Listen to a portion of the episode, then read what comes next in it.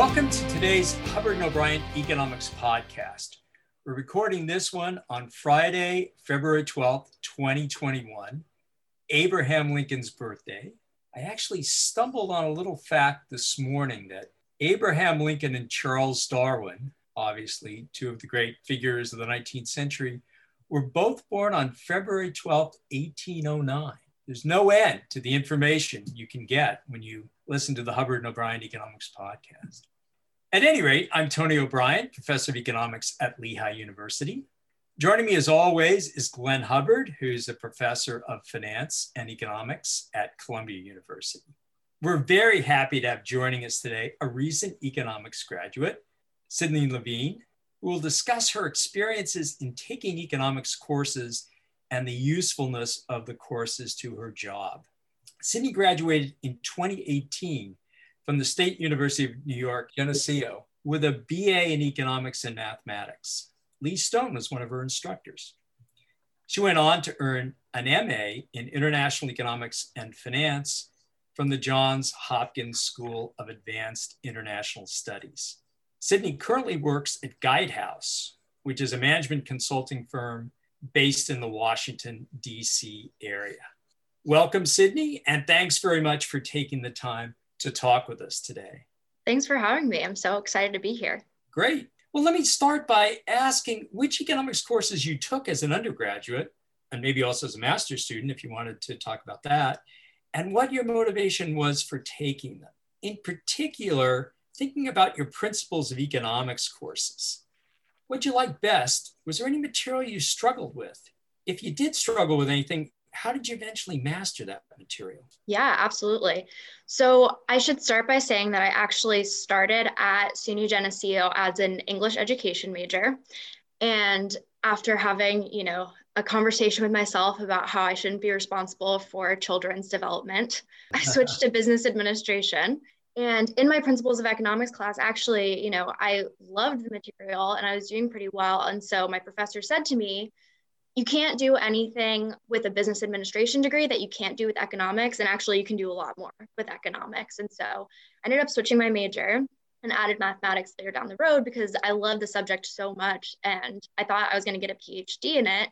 And somebody told me, you know, you better tighten up those math skills if that's really on your to do list. So I kind of had a roundabout journey about you know getting into economics and the principles of economics course was again just like where i fell in love with econ and learned about how econ really impacts every area of our lives.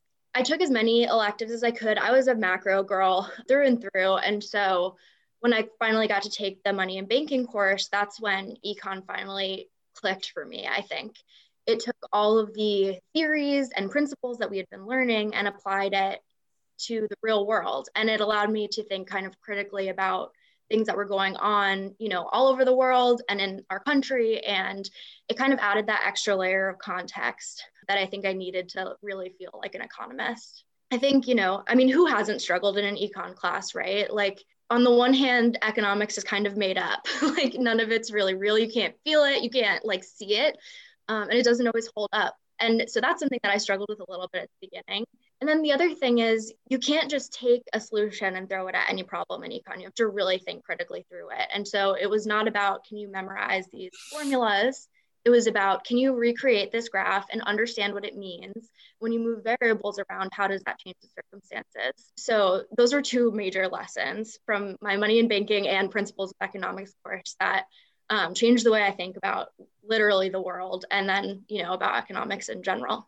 I fell in love with economics same way you did in principles. I came from engineering into economics, and I saw it really as a toolkit to solve practical problems. And then the question is how to get from the, the models to the problems. So I think your journey is familiar to all of us who've fallen in love with, with economics.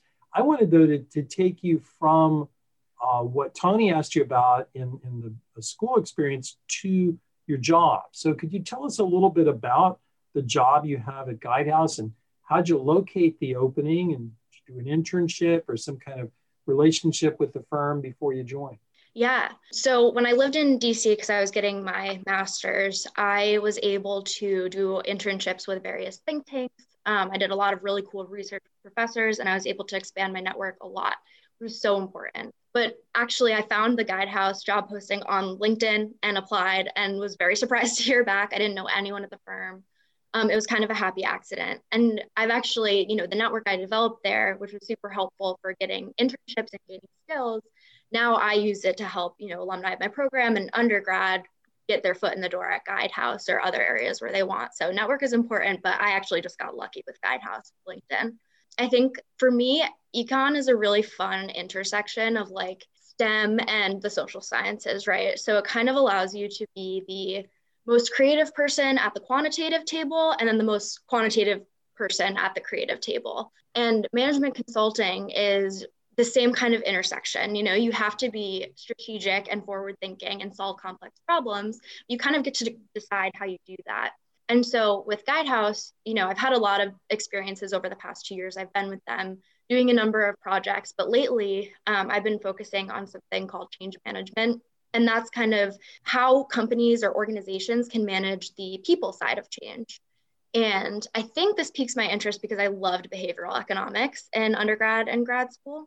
So, kind of that intersection of psychology and economics and how human behavior influences things. So, when an organization is trying to implement a change, you know, you have to think what incentives are in place for these people, you know, to engage in the action you want them to or not engage in the action you don't want them to. What's their opportunity cost here? Like econ lets you look at every problem through a lens that I think is unique to economists, and a lot of people don't see it that way. So I really found my niche in change management, um, and it's been really cool to be able to apply that analytical background.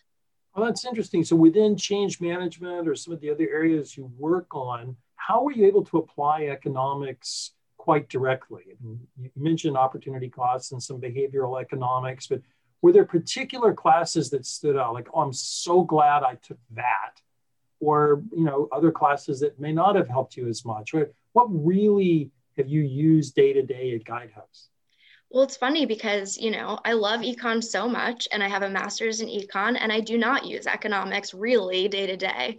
But I think it set me up to, again, like think really critically. I know how to solve problems and I know how to approach things with like an analytical eye. And while I'm not, you know, looking at supply and demand all day or thinking about how, you know, banks' behavior is going to impact, I work for a federal transportation client, you know, they don't care it, it really is just about my frame of mind and how I approach these these problems. And I think, you know, I think the only reason my resume stood out on LinkedIn is because I had this quantitative background and they're missing that, you know, in a lot of these more softer skills client facing roles. And so I think it set me up for a success in a very indirect way. Are you the only economist in the office?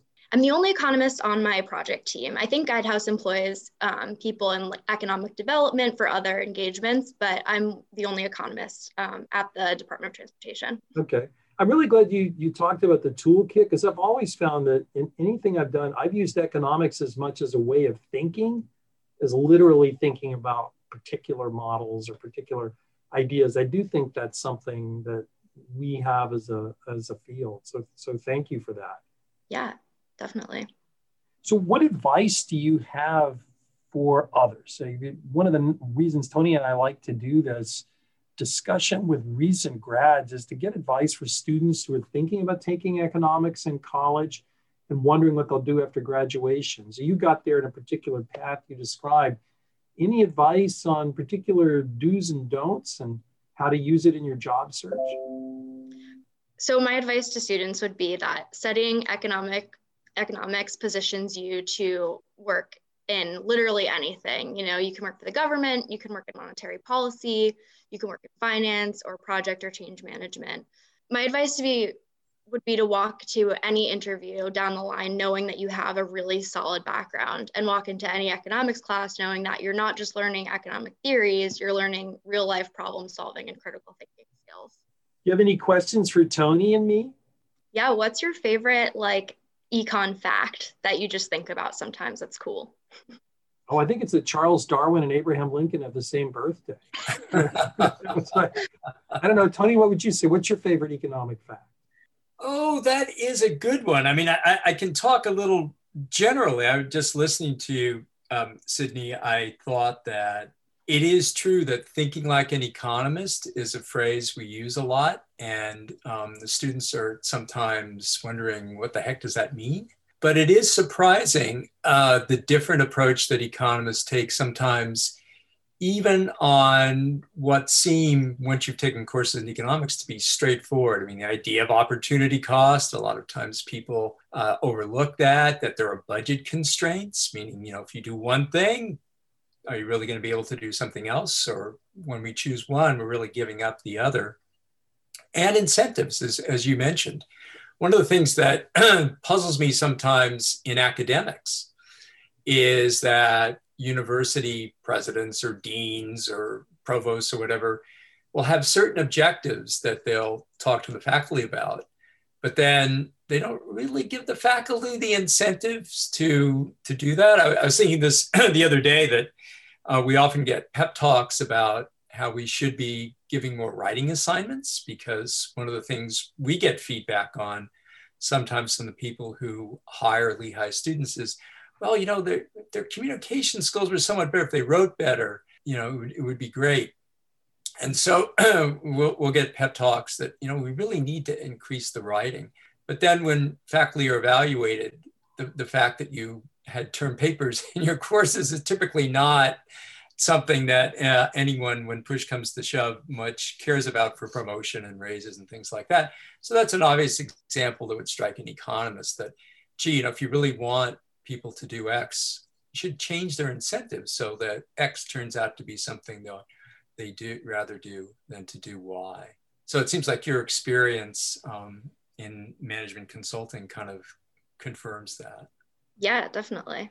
For me, I would say I go all the way back to Adam Smith, one of the very first economists. You know, Smith didn't have math in the Wealth of Nations, but he had really almost everything that you find in contemporary modern economics. So basically, he asked the question what's the wealth of a nation? I don't know. It sounds simple to us today. We would probably agree with Smith. It's the ability of people to consume, meaning how big is your economy, uh, how productive are you? In modern words, things like GDP, productivity. But at the time Smith wrote, people were counting bars of gold and silver and calling that wealth. And Smith said, that's nonsense. That's not what wealth is. And what's interesting about it is how insightful it is, but how many times it has to be said again. It was said in 1776 by Smith, but we just had an economic debate over trade that kind of had the same problems that Smith was reacting to two and a half centuries ago. So, to me, what I like about economics is that as formal as we make it, some of the really powerful ideas are the simplest of all. I was thinking about Smith the other day because um, you know we've had a lot of snow in this part of Pennsylvania, and one of the the insights that that Smith had was the notion that we end up getting results we don't necessarily intend that you might have a lot of firms they're maximizing profit and they're thinking you know what can i do to to, to make the firm better off financially and consumers are thinking you know what can i buy to make myself as well off as possible but as smith pointed out the interaction of the consumers and the firms can lead to results that nobody quite intended because they're led by of course in the famous metaphor of smith you know the invisible hand to to come up with uh, with certain results that, that nobody really expected might happen. And later economists sometimes have used the phrase spontaneous order that we you know we get these economists think of them as equilibrium coming in a way that we didn't expect i was thinking of that as i was shoveling snow that each person in the house on our block is out there, you know, shoveling their own sidewalk and shoveling their own driveway for their own purposes. I want to get my car out and, you know, I want to be able to walk the dog without slipping. But without any of us uh, intending it, as you step back, the whole sidewalk, right, from one end of the block to the other has been shoveled. It was, you know, nobody came and told us, hey, you know, you you do this part, you do that part. We got no orders from above, but each of us pursuing what was we thought our own narrow interest ended up benefiting everybody because now you can walk from one end of the block to the other without slipping and, and sliding. So there's an amazing, as Glenn said, an amazing amount of stuff in Adam Smith that if you read The Wealth of Nations and can get past the kind of what seemed to us today to be antique language, still speaks to many of the situations that we're in. Totally. I love that. And yeah, those positive externalities, I think about it all the time because I think in, especially management consulting, we try to identify the negative externalities first, like risk management. But positive externalities happen way more than probably economists would usually predict. Like people are good a lot of the time and good things happen. And so it's important to recognize that too.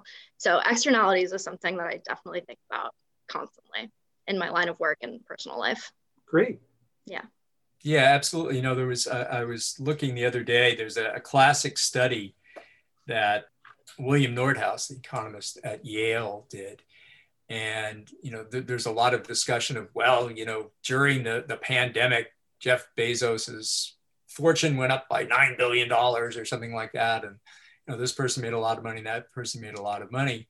And Nordhaus did this famous calculation, the, the, details of which we're not going to go into, but he tried to, to measure how much does an entrepreneur typically gain of the economic surplus that he or she creates. You know, in principles we talk about how economic surplus is created because, you know, as consumers, you may buy a Big Mac for $3 or something and you actually would have paid $10 right, because you really like Big Macs, but you got it for three, so you got $7 worth of surplus.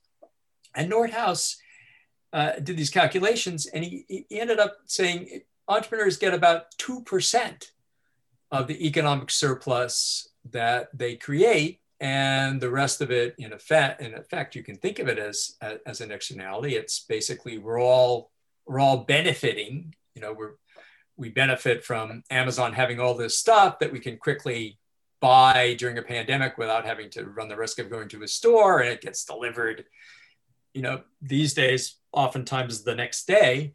And sure, Bezos gets some of that, and the shareholders of Amazon get some of that, but the rest of us get a lot that isn't captured by the by the companies because of the nature of the market. And uh, once again, a kind of a, a, a simple concept of economic surplus that, when you begin to think about it, gives you a different perspective on things, including to what extent is, is Jeff Bezos? He must be exploiting us because he's making billions of dollars. Well, actually, probably not. We're actually, you know, getting a, a lot of benefit from um, from what he's done. Yeah, I'm not puzzled by Jeff Bezos, but I am wondering about who would pay ten bucks for a Big Mac. well, you know, I didn't have my lunch yet, so maybe that was oh. it. 50, I think I'd go 15 right now if somebody would just hand me one in my office. Sydney, thanks again for taking the time to talk with us today. I'm sure that students listening will find what you've said very interesting and helpful. Hope you have a good weekend. Wish you the best of luck with your career. A reminder to our listeners that this podcast is available on iTunes, where you can subscribe and make us part of your podcast feed. Please keep checking our blog at hubbardobrieneconomics.com for new content. You can subscribe to the blog to receive email alerts about new posts. In fact, the email alerts usually contain the whole post. If you have any issue or concern you'd like us to discuss on a podcast, please send us an email at hubbardobrieneconomics at gmail.com. We'd love to hear from you. Thanks again to everyone for joining us for this conversation. Have a good Valentine's Day filled with romance and chocolate. We look forward to connecting with you again on a future Hubbard and O'Brien Economics podcast. We'll see you next time.